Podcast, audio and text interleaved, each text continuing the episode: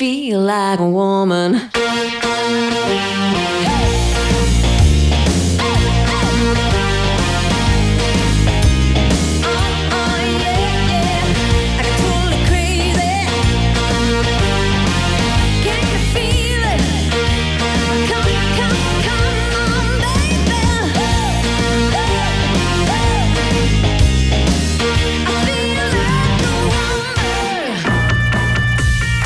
Después de la pausa, ivanguerrero.mx y macahansen.cl continúan soñando con un país generoso internacional.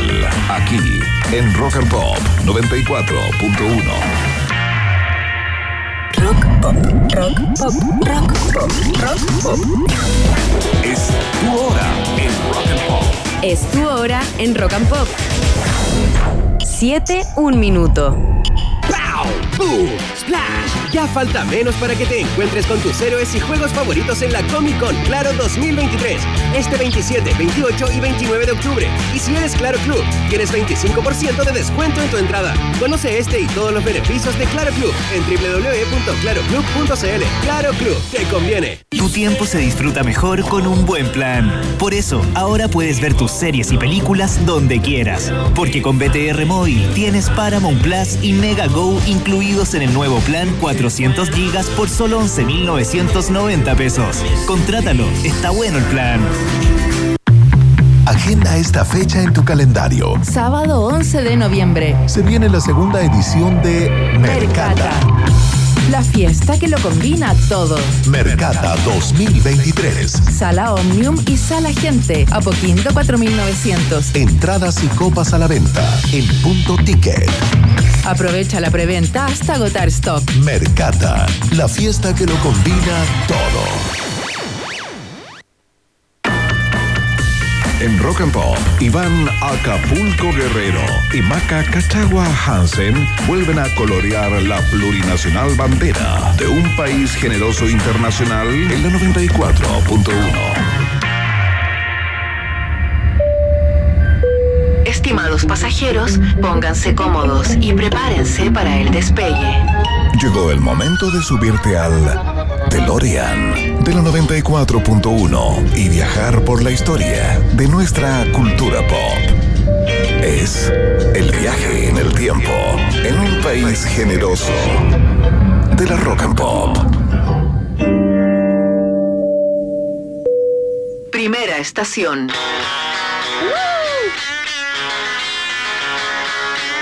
Estamos al aire, ¿sí? Perdón. Pues Maca Hansen, ¿cómo no vamos a estar al aire? Estamos iniciando el viaje en el tiempo. eh, y queremos partir con eh, un cumpleañero. Está de cumpleaños en el día de hoy el señor Brett Lewis Anderson, más conocido como Brett Anderson, eh, vocalista eh, de Sweat o de London Sweat. Ya te voy a explicar por qué eh, tuvieron que agregarle ese London Sweat a la banda que eh, antes de llegar a los Estados Unidos se llamaba simplemente Sweat. Una banda fundamental para el movimiento que se conoció bajo el rótulo de Britpop, arremetió de alguna manera con uno de sus discos en particular, eh, de donde sale esta canción que escuchamos, The Beautiful Ones, el Coming Up, eh, donde se ganó absolutamente todo.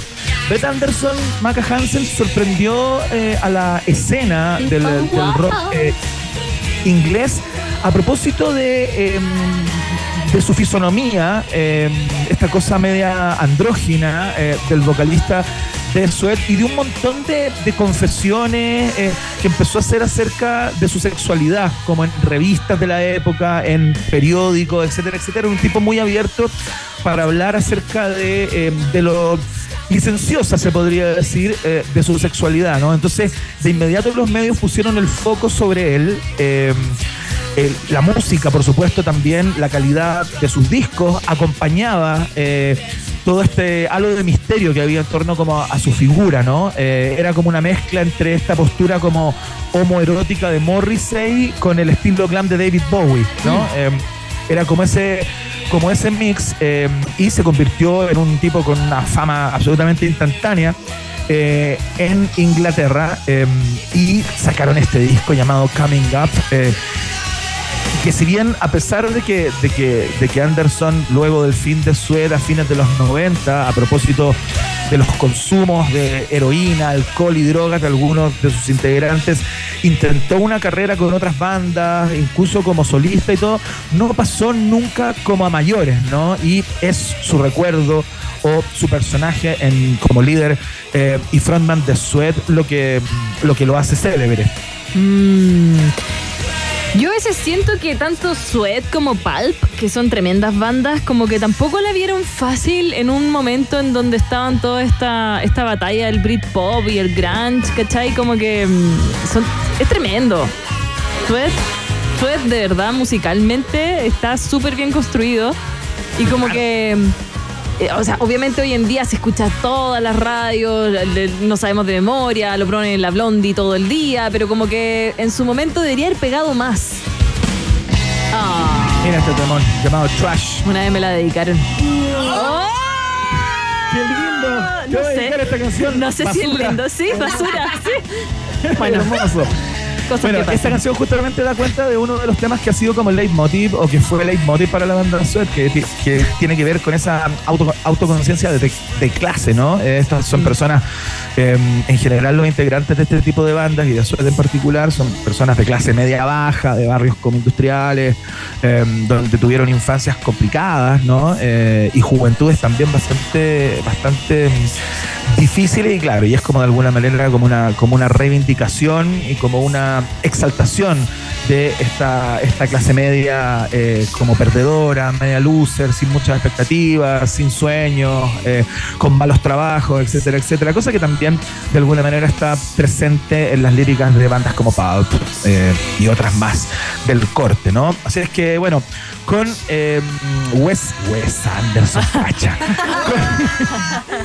con, con, Brett Anderson, que está de cumpleaños hoy día estamos iniciando este viaje en el tiempo que va a tener mucho de versus. ¿ah? Vamos a hacer un versus un poco como Britpop versus Grunge. Eh, ya van a ver por qué. Vamos a la siguiente estación. Espera, espera, me gustaba esa porque decía. Próxima estación. Buena esa.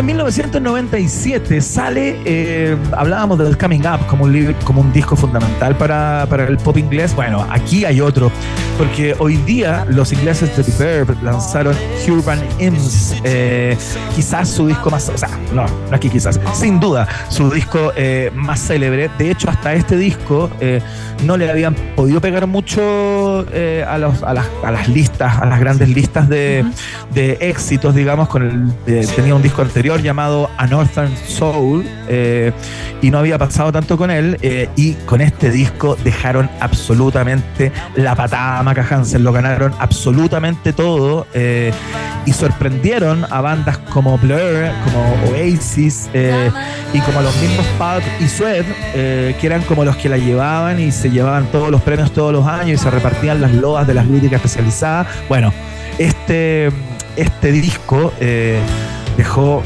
la tendalada eh, y los convirtió en una banda fundamental y los, y, los metió, los incorporó como en el panteón de grandes artistas eh, ligados a este, a este género, ¿no? No sé qué te pasa a ti con este, con este disco, a mí me gusta completito. Sí, sí, a mí me gusta bastante la voz de Ashcroft. Em, pero también tuvieron este problema, iban con su gran, gran canción, que obviamente tú lo vas a contar más adelante, no me quiero adelantar. Eh, pero eh, es como un soundtrack. Ah, pero es como tu soundtrack para un día de otoño, ¿o no? A ver. Y dice así.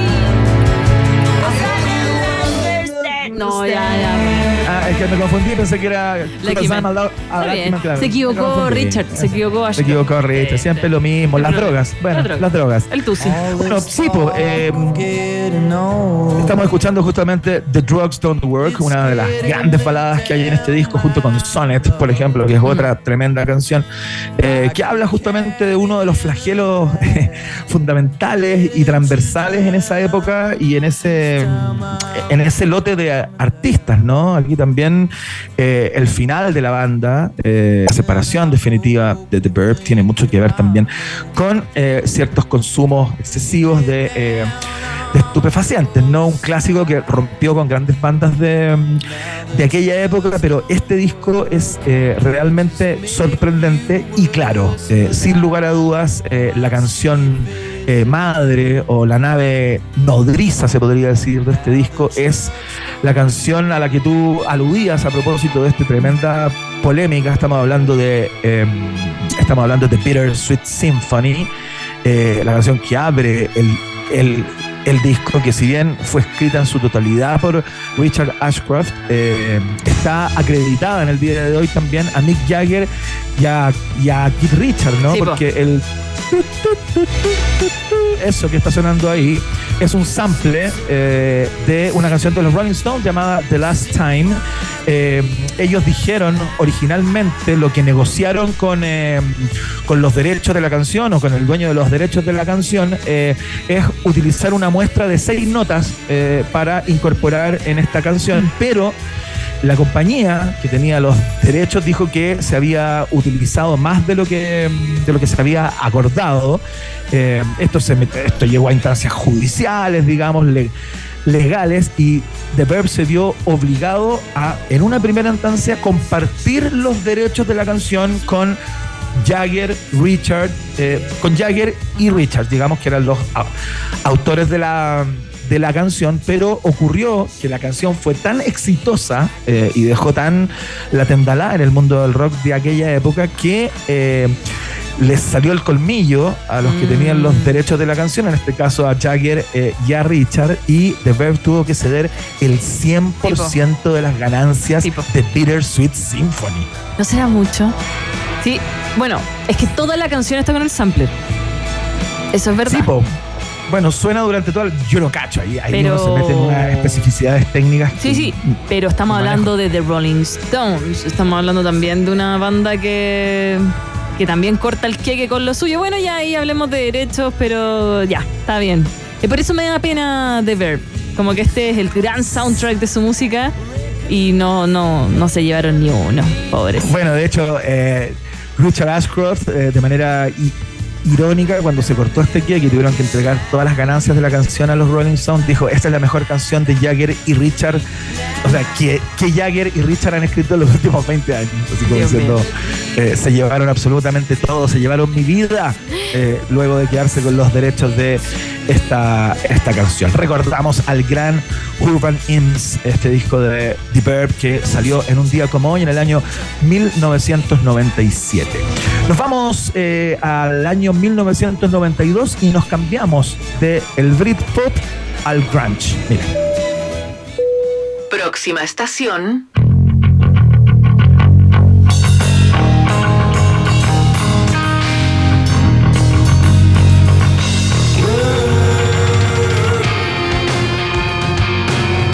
Muy bien, estamos escuchando uno de los grandes discos aparecidos ese año, el 1992. Estamos hablando del Dirt de los norteamericanos de Alice in Chains, con toda su oscuridad, con todas sus atmósferas eh, sobrecargadas, dramáticas, lisérgicas eh, en algún lugar también.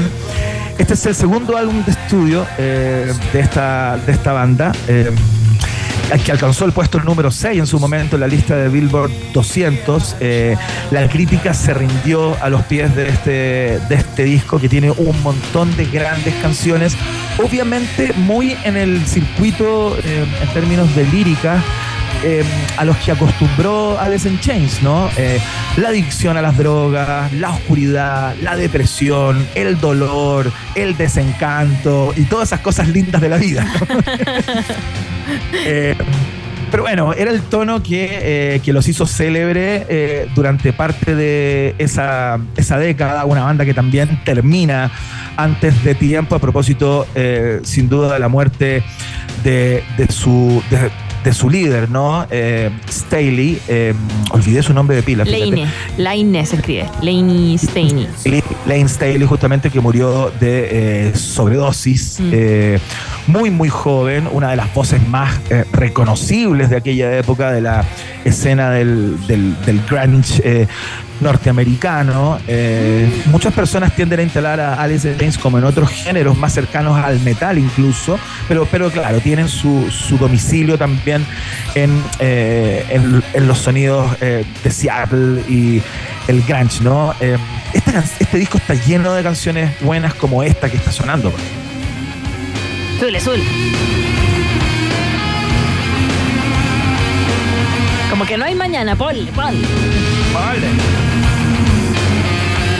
Bueno, uno de los mejores discos eh, de MTV Unplugged también, ¿ah? hicieron un Unplugged de proporciones, de hecho muy poquito tiempo después de grabar ese disco desenchufado, eh, Lane Staley muere eh, víctima de eh, su consumo histórico eh, e irremediable de drogas, ¿no? Eh, vamos con la otra, Emi, para dar cuenta también de otras atmósferas eh, que están presentes en este disco.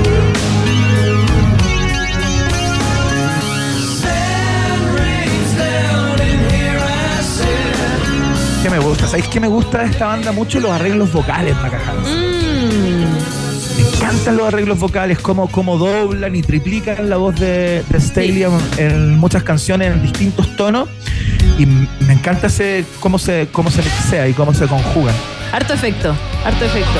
Y también siento que Alice in Chains eh, marcó una generación, sobre todo desde 1992, eh, misma generación que Fate No More marcó más adelante, bueno, Nirvana, ¿para qué decirte? Pero a mí se me hace como que al chileno le gusta Alice in Chains. Sí, pues, sí, pues tiene gran fanática en Chile. Eh, eh. Como Tiene No More. fanática en Chile. Sí, y como Como Rage Against the Machine, como que les gusta. ¿Sabes también como quién? Ajá. Eh, en esta suerte de versos que estamos haciendo, Britpop versus Grunge, eh, también al chileno le, le gusta harto este disco y esta banda.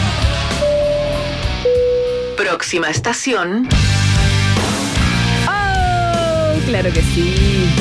Qué buena banda. Qué buena banda. Qué buena una banda banda. vértebra de rock and pop, suena bastante y nos gusta que suene bastante la 94. Debería sonar más. Debería sonar más, yo la pondría a girar mucho más. Arréglenme el clock. Oye, en 1992 también sale este disco llamado Core. eh, es el álbum de estudio debut de la banda de rock norteamericana también, Stone Temple Pilot, con Scott Wayland ahí en el estelar. Eh, el álbum alcanzó el puesto número 3 en el Billboard, eh, fue certificado ocho veces platino por la Recording Industry Association of America, eh, lo que lo convierte en el álbum por lejos más vendido de esta, de esta banda, ¿no? Eh, no sé qué te pasa con este disco, sabes que yo lo escuché, le di tanto durante una época a este disco, tiene muchas canciones muy buenas. Eh, y, claro, eh, un disco que fue muy, muy tocado. En algún minuto hubo como una tremenda confusión porque es un disco eh, eh, cuyas temáticas eh, le dan vuelta al comportamiento como machista y a la actitud como despreciativa hacia las mujeres, que las instala como objetos sexuales muchas veces. Y en un momento la ironía que utilizaban los Stone Temple Pilots para dar cuenta de esta dis- discriminación no fue muy comprendida eh, y hay algunas canciones que fueron bien como Mm. incluso algunas que las dejaron de tocar en ciertas radios y que las y, y que las censuraron pero bueno Scott Wayland explicó una y mil veces en su momento que era una ironía justamente Claro. que era una forma de acercarse eh, y muy por el contrario lo que muchos pensaron era una forma de reivindicar a la mujer y terminar con cualquier signo de, de discriminación eh, y, y sumisión ¿no? hacia, hacia ellas. Entonces, bueno, cosas del rock, ¿no? Clásicos del rock. No lo entendieron, no lo entendieron. Me pasa que en 1992 pasaron muchas cosas. Eh, tremendas bandas que, mira, no son de mi época, porque yo era muy chiquitita en esos años, pero... Muy chiquitita. Pero eh, sí me marcaron a lo largo como de la vida, de la familia, de los hermanos. Recuerda que yo tengo una familia que son como conejos, somos muchísimos. Entonces se escuchaba en, en la, man- en la mitad de la mañana a los tres, después a los prisioneros. Y se iba cerrando el día con Alice in Chains y con Stone Temple Pilots. Entonces crecí con Mira. esta música. Qué bonito, ¿no? Y de repente cuando se ponían medio locos, eh, ponían eh, a los Red Hot. Oye, esta es canción de viernes de vuelta de la casa. Sí. ¿Cierto? Totalmente, con la maleta llena de sueños. para abrir una cervecita, prender la tele, ver qué hay, descansar. Sí, bueno. Tal cual. Tal cual. Oye, bueno, no sé si terminarlo acá o pasar por la última estación. ¿Cómo estamos de tiempo, muchachos? No, dale, dale, otra más, otra más. Tengo estamos bien, muy bien. La última estación, la última estación dedicada en el día de hoy a uno de los grandes héroes fundadores del rock and roll. Ahí va. Perdón, es que es muy buena. Última estación. la, tenía que cagar. Este. Ay, ¿cómo? Maca Hansen, este es uno de los personajes más apasionantes de la historia del, rock y uno de los pues, absolutamente, absolutamente funado. Eh, un tipo eh, demente, con una cantidad de prontuario, de cagadas en su vida importantísima. Estamos hablando del gran Jerry Lee Lewis, uno de los pianistas más histéricos y sorprendentes que haya conocido la historia del piano alguna vez. Nació un día como hoy, en el año 1935, apodado The Killer. Ya te voy a contar por qué, porque hay un episodio que dio paso a ese todo, un tipo con una personalidad súper complicada, una puesta en escena eh, absolutamente performática y, muy, muy en la línea de lo que de lo que solamente Elvis estaba haciendo por aquellos años. Eh, este tipo es contemporáneo a Elvis Presley. De, de hecho, eh, su primer disco y esta canción que estamos escuchando la graba en el mismo sello en, el, que grabó Elvis Presley sus primeras canciones también. Eh, y esto dejó la patada en su época de Maca, porque hoy puede parecer bastante casi cándido, pero en su época, el sello, cuando, cuando este tipo dijo quiero grabar esa canción, Wall, Lot of Shaking Going On, que es lo que estamos escuchando, Sam Phillips, que era como el productor en jefe del sello, dijo, no, sabéis que esta canción tiene mucho contenido sexual y es más propia como del gusto del público negro de la época, eh, y yo creo que no va a andar bien, y el tipo insistió, insistió, quiero grabarla, quiero grabarla, quiero grabarla, realmente la graba y se convierte en un hit planetario, ¿no? Eh, pero tuvo algunos costos, por ejemplo, eh, este tipo no lo quisieron invitar al show de Ed Sullivan, por ejemplo, que era como el lugar sine qua non donde tenías que estar para convertirse en una estrella de rock and roll en aquella época y lo calificaron de inmoral. ¿Cachai? A propósito de, interpretar esta, canción, estamos hablando del año 57. Entiendo, entiendo. Esto, es pre-Beatles eh, y es como en los albores de, Elvis Presley. Y esto estaba mucho más eh, al borde de lo que Elvis podía hacer con su, con su movimiento pélvico, digamos, ¿no?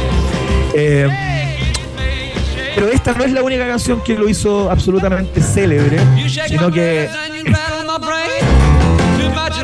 a man insane. You broke my will, but what a thrill. The Great Ball of Fire. Exactamente, Great Balls of Fire eh, se llama este tema, eh, que también grabó, por supuesto, el gran Jerry Lee Lewis, eh, y que es quizás su tema más destacado y por el cual se lo reconoce.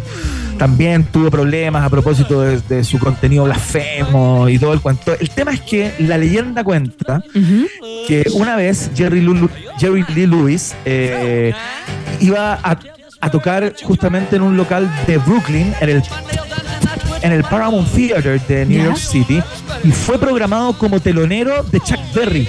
¿Cachai? sí, sí, sí, tremendo. y como que no le gustó ser el telonero de Chuck Berry, porque él sentía que eh, él era más. ya estaba un escalón como más arriba, ¿no? Y cuando se subió al escenario, con una botella de Coca-Cola llena de combustible, de gasolina, y mientras interpretaba esta canción, Great Balls of Fire, en el piano, vació la gasolina sobre el mismo piano y le prendió fuego. Estupendo. En tele.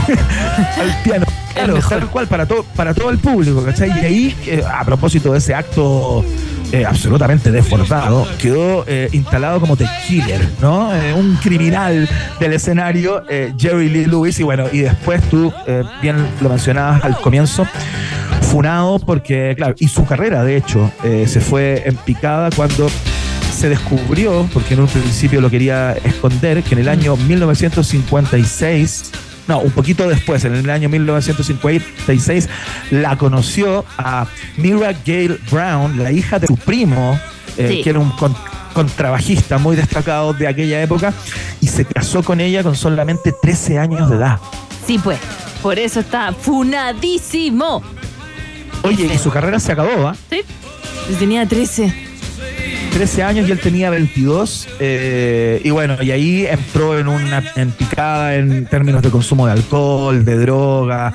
Nadie quería grabar con él, porque claro, estaba absolutamente eh, condenado a propósito de, de este gran eh, eh, este gran condoro, digamos, esta gran eh, este delito, ¿no? Sí, pues Eh, delito, nada con Doro.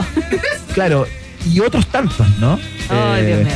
Era un mal portado. Era un mal portado. Era un muy mal portado, pero un tremendo rock and rollero, uno de los papis fundadores del rock and roll, así que lo recordamos en esta última estación del viaje en el tiempo. Jerry Lee Lewis nació un día como hoy, en el año 1935.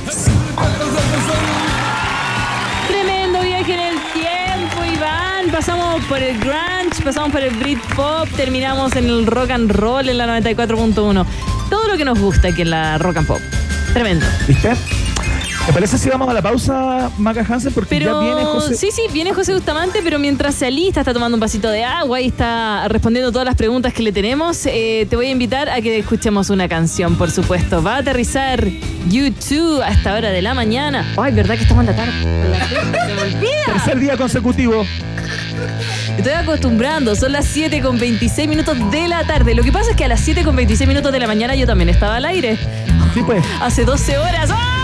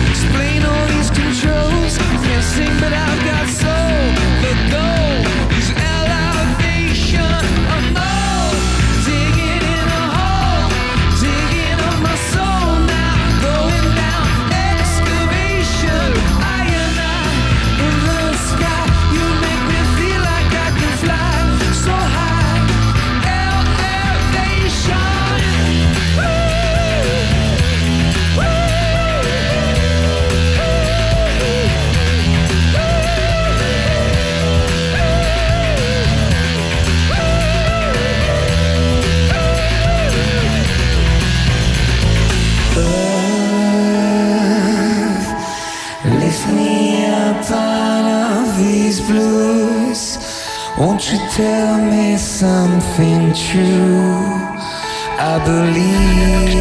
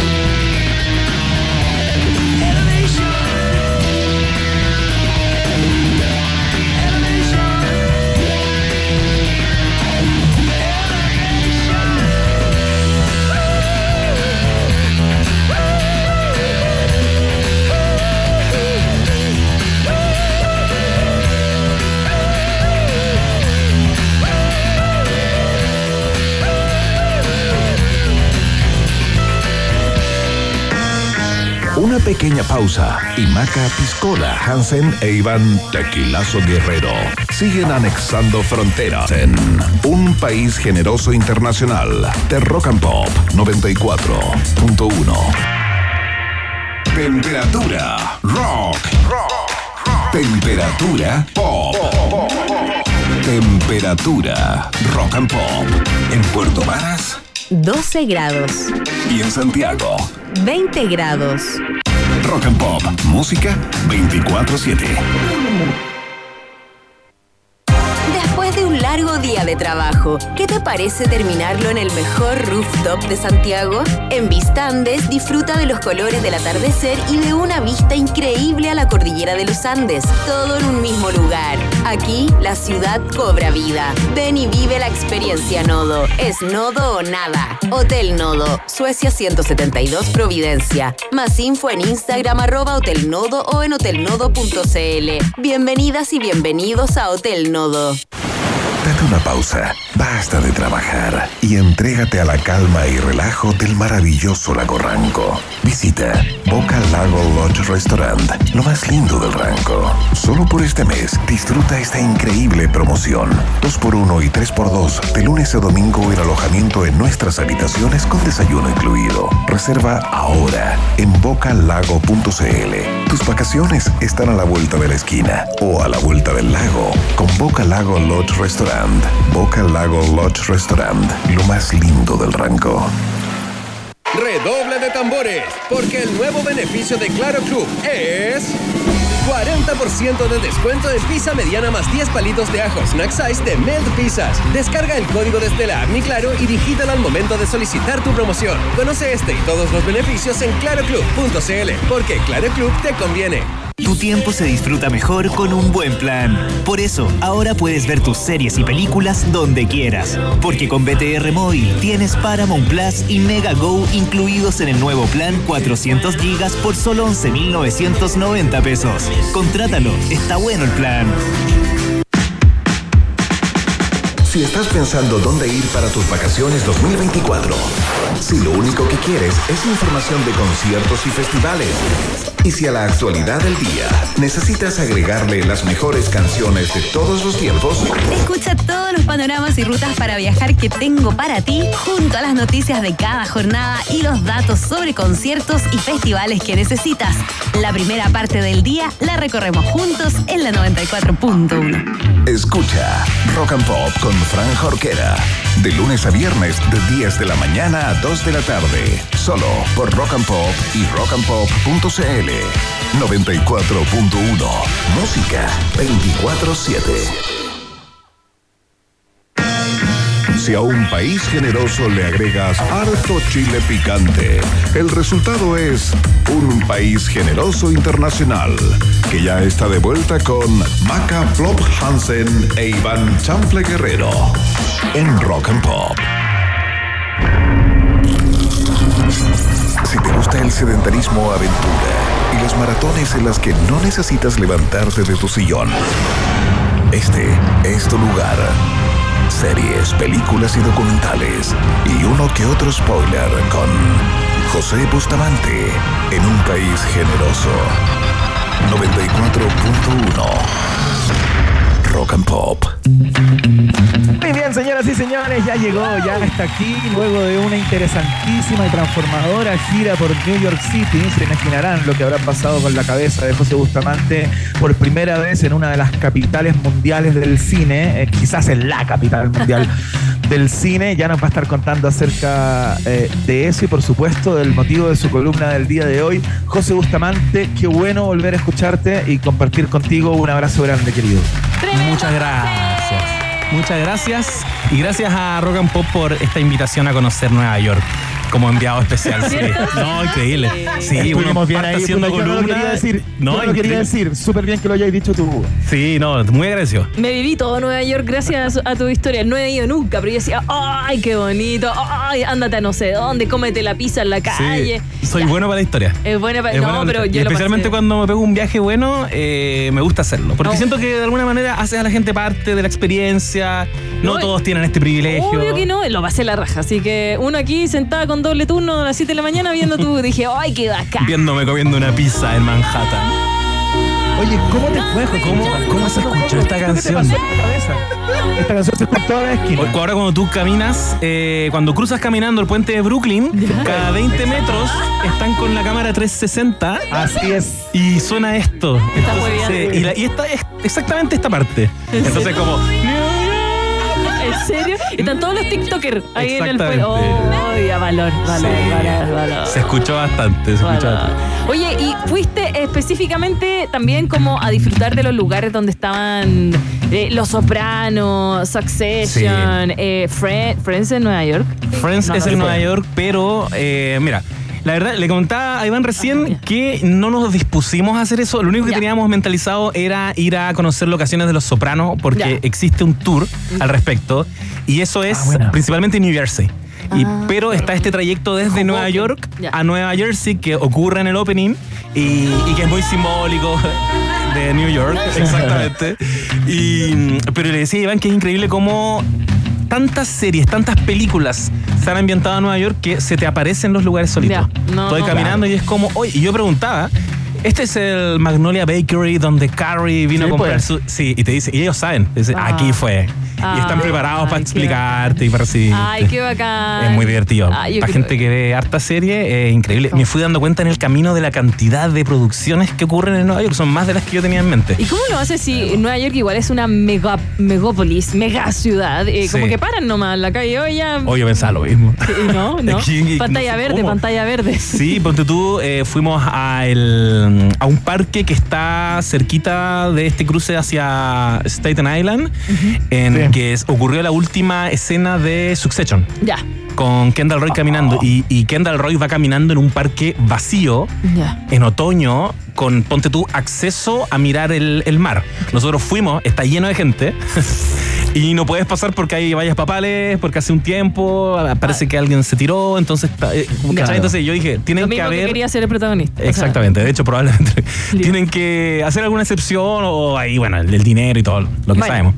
Pero sí, pensaba, me hacía la misma pregunta que tú, que impresionante pensar cómo graban ahí. ¿Cómo graban? Sí. Bien. Oye, José Bustamante, de alguna manera tu viaje a New York y a los Estados Unidos tiene mucho que ver con la columna del día de hoy, ¿no? Cuéntanos un poco de qué vamos a Sí, hablar. vamos a despedir septiembre, eh, mes de la chilenidad, recordando y reconociendo a chilenos y chilenas que están triunfando en el mundo de la televisión estadounidense, una industria Ah, muy, muy competitiva, donde tenemos representantes, además de José Bustamante, que estuvo esta última semana en Nueva York, haciendo patria. Eh, Bacana. Sí, A y, ver, y los ranqué.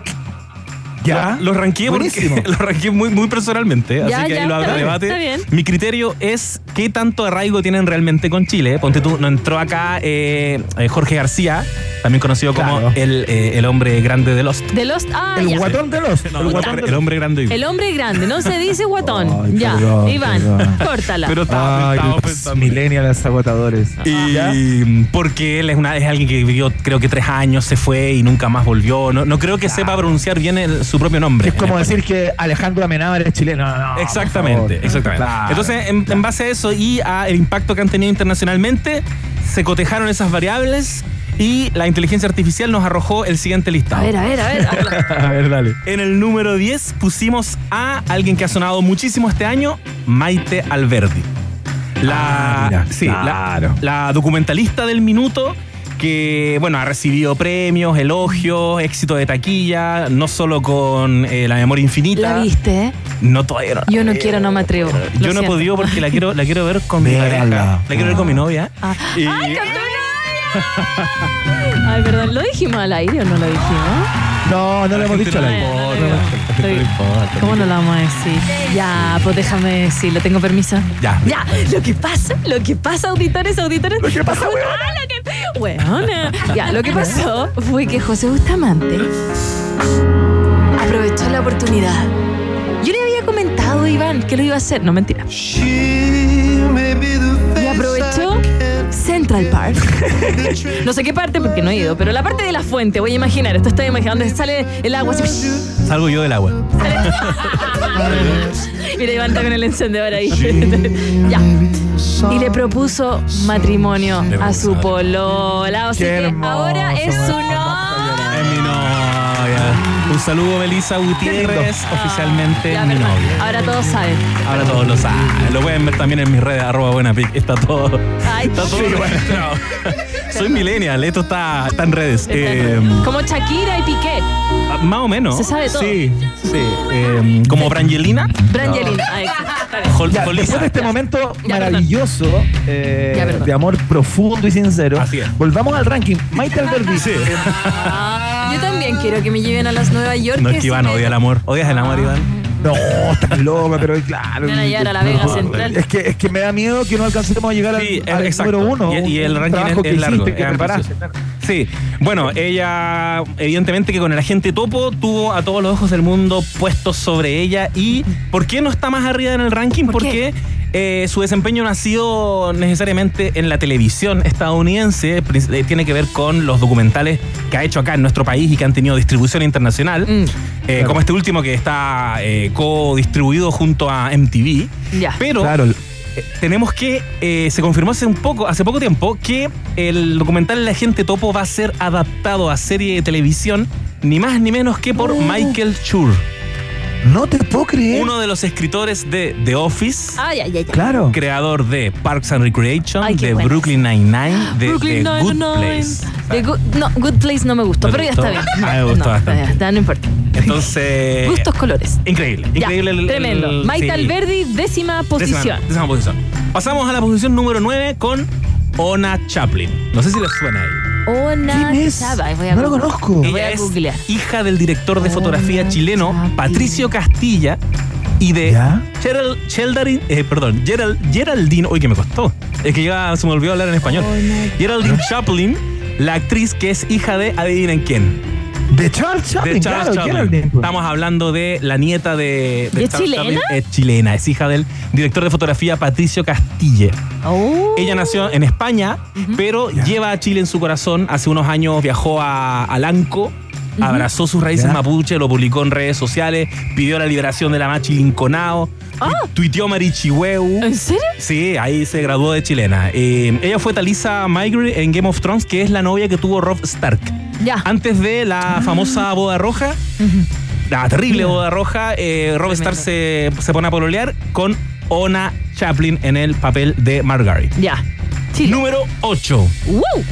Fernando Rejola, a ella se le suena.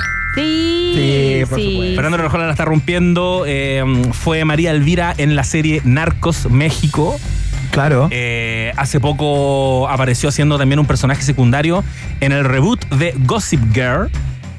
Y además eh, sabía. coprotagonizó la Hizo película una película con Clint Eastwood, con ¿no? Clint Eastwood, exactamente. Cry Macho. Claro. Y seguramente se viene muchísimo más. Con Cry Macho. Cry Macho con Clint Eastwood. Ella, eh, Fernando Rejola, en el número 8. En el número 7. Bueno, y acaba de hacer su propia película también junto a su pareja, ¿no? Eh, como que co- coescribió eh, una, una película que se estrenó en Chile hace poco tiempo. Eh, no sé si se habrá estrenado como en Estados Unidos, Ya. si tuvo estreno más, más mundial, pero también está es- ¿Cuál? es- escribiendo cine, fíjate. Mira, no tenía la menor idea. Ah, mira, porque Sí, la sí, sí. última que yo le conocía era Demonio Negro, que era como un tiburón asesino, no la vea.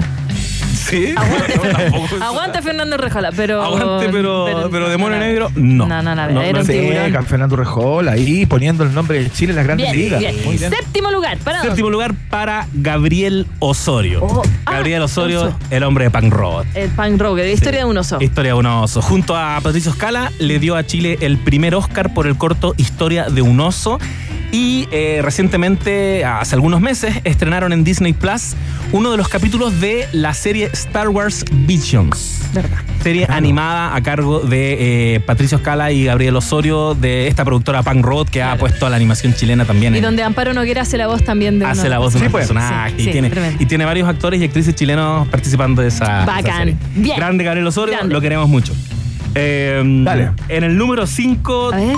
No, ¿en cuál estamos? Estamos en el Gabriel Osorio. 6, número 6, número 6 sí. tenemos a Fabricio Cupano. Buena, nos Parece cae Copano. bien, Copano, otro millennial. Mira, no es Millennial. ficción televisiva, pero entró en un mercado tremendamente competitivo Sí, como el de los late. Sí, porque. eh, Y el de la comedia. el del- En la sí, comedia en general. En la comedia en general. Eh, José estuvo en, bueno, Nueva York y tuviste la oportunidad de entrar a un, a un show de comedia que podríamos decir. ¿Cómo se llaman los...? E- Ese lugar se llama el Comedy Cellar.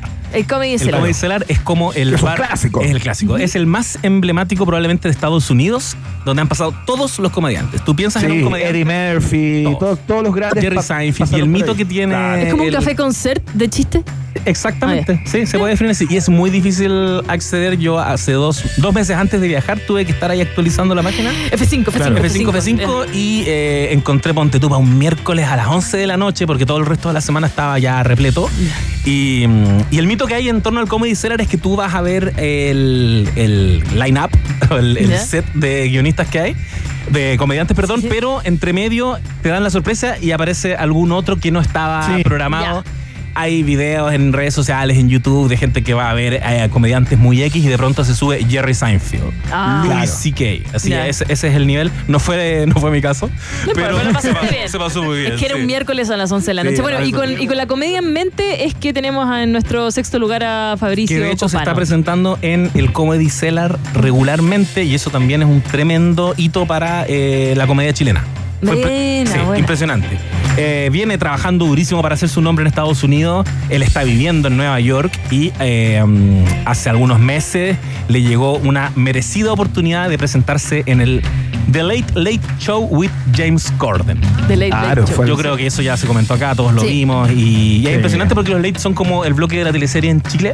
Es Ya. un espacio de rating, o sea, Ya. cuando tú vas a un late... El horario prime. El horario prime. Prime. Eh, Es bien impresionante lo que hace Fabricio Copano, porque Sí. desde hace un tiempo a, a esta parte no tan solo es un aspirante a comediante en, un, eh, en una escena tremendamente competitiva, sino que ya está haciendo giras por Estados Unidos. Eh, no en grandes teatros como lo hacen personas a las que mencionaste anteriormente, como Luis C.K. o, o qué sé yo, eh, pero va creciendo muchísimo y muy rápido, eh, ya no tan solo entre los latinos aspirantes a comediante en Estados Unidos, sino que ya como parte de ellos, pero... eh, pero ya en la gran liga, ¿no? O metiéndose como en una liga intermedia de comediantes allá y eh, en un idioma que no es su idioma nativo, lo que tiene una gracia gigantesca. Así que eh, muy bien que haya incorporado en este, en este ranking. Es impresionante. Es realmente. Nosotros tenemos en Chile a muchísimos comediantes muy talentosos, especialmente el último tiempo.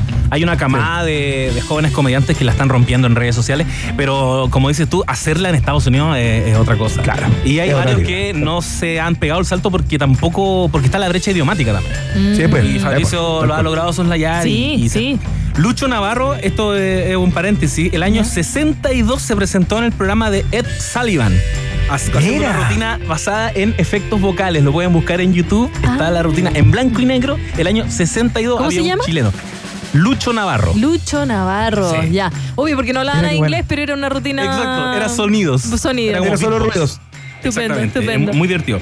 Eh, seguimos con eh, Lorenza, no, Marcela Said. Marcela Oh. Said la, la ubicamos. Sí. Eh, dirigió la película Los Perros y pasó a formar parte del staff de directores y directoras de la serie Narcos. Yo diría que eso le abre, le abre la puerta. Hizo una serie también, un, un capítulo dirigió- de Lupin.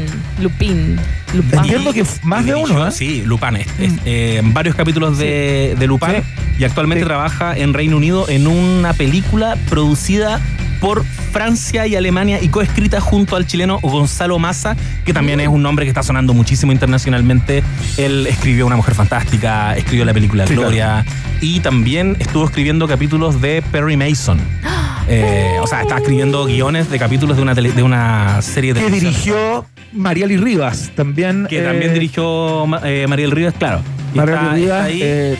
Directora chilena que también dirigió, digamos, bueno, que dirigió capítulos de Perry Mason. y dirigió, entiendo, La Jauría también. La serie de. La Jauría también. de también Prime Video. Dirigió capítulos de La Jauría. Eh, Así es. mm, bueno, lamentablemente la serie mm, Perry Mason no se renovó. Así que No. es razón por la que no, no, no incluí a, a Gonzalo ni a, ni a María Ya, ya. No pasa Ya, nada. Ya. Pasa qué Ya, cosas. bueno. Ya. Continuamos con Lorenza. Me dicen que me, salté un número, pero vamos a seguir nomás. Ya. Llegamos, llegamos al top 3 Ya, da con mismo. Lorenza Is. Oh, wow, wow. ¿Qué- qué- Lorenza ¿Qué sabemos de Lorenza Iso? Que se ha casado y se ha separado, pero no sé Oh. en qué ha estado. Eso, eso sí, eso sí, eh, perdón que lo diga si no, ¿qué- ¿en qué ha estado? Lorenza Lorenza partió hizo- haciendo películas, fue como, fue como una de las musas, eh, Sí. que es un poco raro hoy día mencionarlo así, pero Así como es. una de las musas de Nicolás López, ¿no? Sí, era, podríamos decir que Perdón. era como de, de- sí, está metida ahí, pero vamos a hablar de su carrera. eh, junto Sí, claro. a Keanu Reeves, eh, actuó en Tok Tok. eh, con Antonio Banderas en Como la vida misma, con DiCaprio y Brad Pitt en Once Upon a Time Ah. Hollywood Sí, pues. de Tarantino. Y hace poco está- estoy viendo con, con mi novia la serie Hacks uh, de HBO y me encuentro con que está haciendo un papel regular junto a Jim Ah. Smart sí, y Hannah Ayminder. Hace Eso ya el- en la segunda temporada de Hacks. no, en la primera temporada. Es la polola del personaje de Hannah Ayminder, la, la comediante más joven. Ah, De esta dupla. perfecto, mira. Es Lorenza Iso, sí. Así que Bacán. reconocimiento a ella. Está apareciendo en, en series de, Sí, de- claro. de HBO, ni más ni menos. Está bien. Número dos, Santiago Cabrera. Uy, Santiago Cabrera. Santiago Cabrera de- vino después de Harley en Lost. Fue el, el siguiente chileno que uno dijo, loco, hay un chileno Sí, en no. una serie gringa. eh, llegó... Bueno, estuvo en la vida de los peces de Matías Estuvo Fischer. en la a vida lo de los mejor por peces, ahí exactamente, Te puede sí. sonar eh, Maca Hansen. No en sé la si serie película. Héroes hizo de No. eh, Isaac Méndez, que era este pintor que podía pintar el futuro, en una serie que cancelaron, serie Héroes. Y luego estuvo en Dexter, estuvo en The Mindy Project, Sí, pues. estuvo en Transformers, en Big Little Lies. Y ya oficialmente renueva la nacionalidad chilena en la serie Star Trek Picard. ¿Y cuando, se dice? manda un. ¿Se puede? Dile tú, sí, sí, dile tú. Dilo. ¡Chesumare! En Star Trek, sí, sí. Se manda un Chesumare. Sí, Sí, impresionante. Lo. Santiago Cabrera lleva mucho tiempo fuera de Chile. O sea, Sí, sí. es un cabro que fue muy joven como a intentarlo. Eh, yo me imagino que tiene esas historias de eh, tocar puertas y hacer casting para lo que fuera en las calles de Los Ángeles, muy cabro. Y la hizo, po. Y la hizo y ya está fuera, ya está ra- radicado. Eh, entiendo que la película que hizo con Matías Vice fue que vino especialmente como para hacerla, pero Exactamente. estaba fuera ya como en ese momento, ¿no? Sí, José? su carrera la ha hecho mayoritariamente afuera en Estados Unidos. O sea, las series que mencioné demuestran que está, pero es que más que consagrado. Cuando digo Dexter o Big Little Lies, estoy hablando de que tuvo papeles importantes. No es un personaje pues. que se cruzó por ahí, pero Claro. lo que ocurrió con Star Trek Picard igual fue, fue, fue divertido Sí. porque fue un guiño directo. Su personaje tiene como una especie de raíz latina, entonces el donde busca Claro. eh, la forma de hablar y eh, en Chile y encuentra eh, el, el garabato ahí va Qué bueno, en plena Santiago escena de. Star Trek Santiago Cabrera ¿y quién será el número uno? ¿quién será? Pium. Sí, sí, no. lo no. pregunto porque es bastante obvio Obvio que sí. Sí, lo está- lo Deberíamos está. tener chapitas con su nombre, con la cara. Deberíamos estar con la polera, tatuado. ¿Hay poleras sí. por ahí? He visto polera, he Sí, visto polera. hay buenas. Ah, ah, Hay buenas y otras que parece Jon Snow. Como que yo no sé si. Yo me lo veo, pero. Sí, ya, dilo. Dilo. Aunque no rompió. José Pedro Balmaceda Pascal.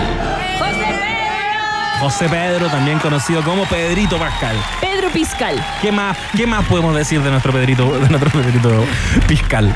Oh. Eh, el chileno de Game of Thrones, de Narcos, de The Mandalorian y de The Last of Us. Estamos, Ah. estamos cuando hablamos de The Last of Us y de The Mandalorian, estamos hablando de algunas de las series eh, más exitosas del momento. Eh, es la persona más popular en Hollywood probablemente en este minuto. Cuando apareció esta semana apoyando la huelga de actores Mm. de SAG AFTRA, fue Sí. como él solo fue tendencia en redes sociales. Vi que por ahí algunas, re- algunos artículos de recomendaciones para participar de un piquete según las fotos que vieron de Pedro Pascal. Mantente en movimiento. digamos Sí. también que acaba de cruzar el charco para hacer un corto con Almodóvar, ¿ah? Eh, Sí. esa extraña forma de vida. Sí, eh, los con, cines. eh, con Estuvo. Ethan Hawke, eh, Ah, sí. digamos, son como eh, co- coprotagonistas. La película porno. No. Un poquito. Sí. Para algunos puede ser soft- ¿Ustedes la soft vieron? porn. Eh, es soft porn, como esas de ISAT que daban como en el 2002. Ya, perdón, ¿eh? El concepto Pedro Pascal más Ethan Hawke es porno por sí solo. La Sí, idea. Sí, la idea. No, no, pero es bonita, es Tan bonita. solo concebir esa idea. Sí. Sí, no, es bonita, es como. eh, eh, es ¿Tuviste como que. eh, mm, vi hartas cosas. no la vi Ah, entera, no la vi entera. Pero es como. eh, no, no, no. Dos Pero hombres que 20 se minutos, conocen ¿cómo y deciden. Es como el capítulo de Lost.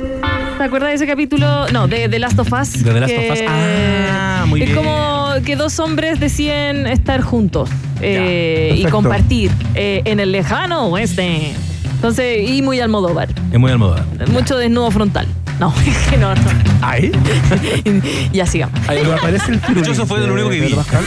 Que- no, Aparece ya. el pirunil de Pedro Pascal. No, no, el Ah, Apotope. Solo aparece Apotope. Ahora, si no Ah, aparece pues ahora, tope, ya. en cualquier minuto va a haber pirulín de Pedro Pascal en algún lado. Sí, sí. Yo creo que quizás es un anuncio de Pedro Pascal esto, esto de Almodóvar, como un. Como que la voy a Como una dejar previa. Sí. No Bueno, hace ya, sentido, no voy hace a tanto seguir. sentido. Bueno, con Pedrito Pascal cerramos entonces este ranking. Viva Pedrito, viva Excelente. Chile. Él manda saludos siempre, se Sí. emociona cuando lo reconocen. Sí. Él es chileno. Él es chileno. Y es demasiado impresionante el éxito que ha tenido los últimos Sí. años. Y dice palta. Y dice palta, le dicen abocado, no, es palta. Palta. Y la. Dice, Y ¿no? José Bustamante también es chileno, viene llegando de Nueva Eh. York. Usted lo puede escuchar, por supuesto. eh, Comprometido. Es eh, uno de los integrantes del podcast No Sabes Nada, especializado Así en es. series y en cine, que me imagino que va a retomar a partir de los próximos días. Así que eh, estén chequeando ahí eh, lo que están comentando junto a Clau Cayo y todos los invitados e invitadas de ese Así espacio. es. Arroba no sabes nada podcast. También los invito a que me sigan en arroba buenapi, donde también estoy subiendo contenido, reels, cositas, recomendaciones. Estupendo. Y muchas gracias, chiquillos. Me Antes de venir. terminar, antes de terminar, Iván, eh, siempre le preguntamos esto, le, le preguntamos también a, a- cuando hablamos de series, es ¿qué estás viendo hoy? Para recomendar a la gente que quizás este fin de semana no tiene nada que hacer, ¿qué estás viendo hoy tú? Siempre cuando me hacen esta pregunta y Ajá. después yo salgo de acá, digo, digo, uh. había una que realmente estaba viendo y siempre A ver. digo la segunda. Pero voy a decir, porque ayer estuvimos viendo Mr. Robot. Yo me había visto una temporada entera, pero el viaje a Nueva York nos dejó así como viendo muchas películas y series ambientadas en Nueva York. Porque de verdad que te resignifica un poco la experiencia. Como, ahora tú sabes que ese parque igual tiene Sí, una cierta connotación. Claro. Por eso lo eligieron. ¿cachai? Ya. Entonces Mr. Robot Es como, está es como cuando uno vio Karate Kid por primera vez y salía como a pegar patadas al barrio. De Eh, es lo mismo, versión 33 años. Oye, y eh, Mr. Robot, ¿dónde se puede ver? Mr. Robot se puede ver. Eh, buenísima la pregunta. Lo tendría, tendría que Oh. No solo- averiguar. yo creo que están. Pero está en plataformas. Sí. No, no lo Sí, estamos viendo ilegal. sí. Solo que no recuerdo qué plataforma es ¿Dónde exactamente. Pero también Mr. Podríamos Yo creo que recomendar- Está en Amazon. No, yo lo voy Yo a creo que está buscar. en Amazon Prime, ¿o ¿no? Mientras la buscan, podríamos también recomendarles a todos que eh, la mejor serie, que ha salido siempre en los rankings como la mejor serie, eh, y que la vayan a ver, que está en eh, Star Plus, si no me equivoco, eh, Los Sopranos.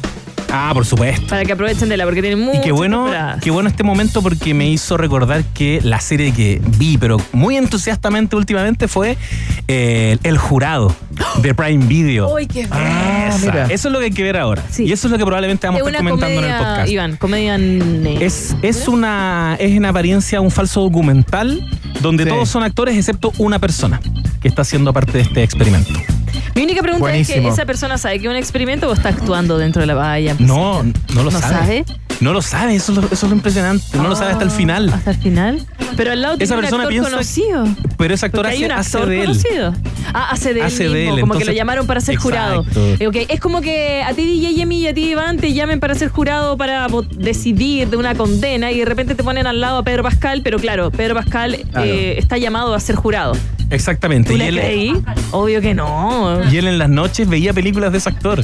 Y después le comentaba, oye, Oye, te vi esta". tu peli- Sí. Oye. Está galleteado. Está galleteado. Ustedes dicen. Se llama El Jurado. Se llama El Jurado. Ya, es muy bonita. Es muy bonita porque el tipo es muy bueno. Entonces queda en evidencia que una ¿Dónde persona- Está en Prime Video. Esa está en Prime Video. Video. Y Mr. Robot también está en Prime Video. Ya, bacán. Así que. bacán. Pasado el latito. Ya. Ya, José Bustamante, que te vaya muy bien. Muchas gracias, muchas gracias por la broma del día de hoy. ¿ah? Una- un abrazo grande, nos encontramos el próximo. Estés muy bien. Muchos saludos a, a Melissa. Muchas gracias. Un abrazo. A la novia. Ya, eh, vamos a mm, revisar, a, che- a checar, como se dice por acá, los resultados parciales de la pregunta del día. En Rock and Pop tienes un permiso 24-7 para la pregunta del día. Vota en nuestro Twitter, arroba Rock and Pop, y sé parte del mejor país de Chile. Un país generoso de la Rock and Pop.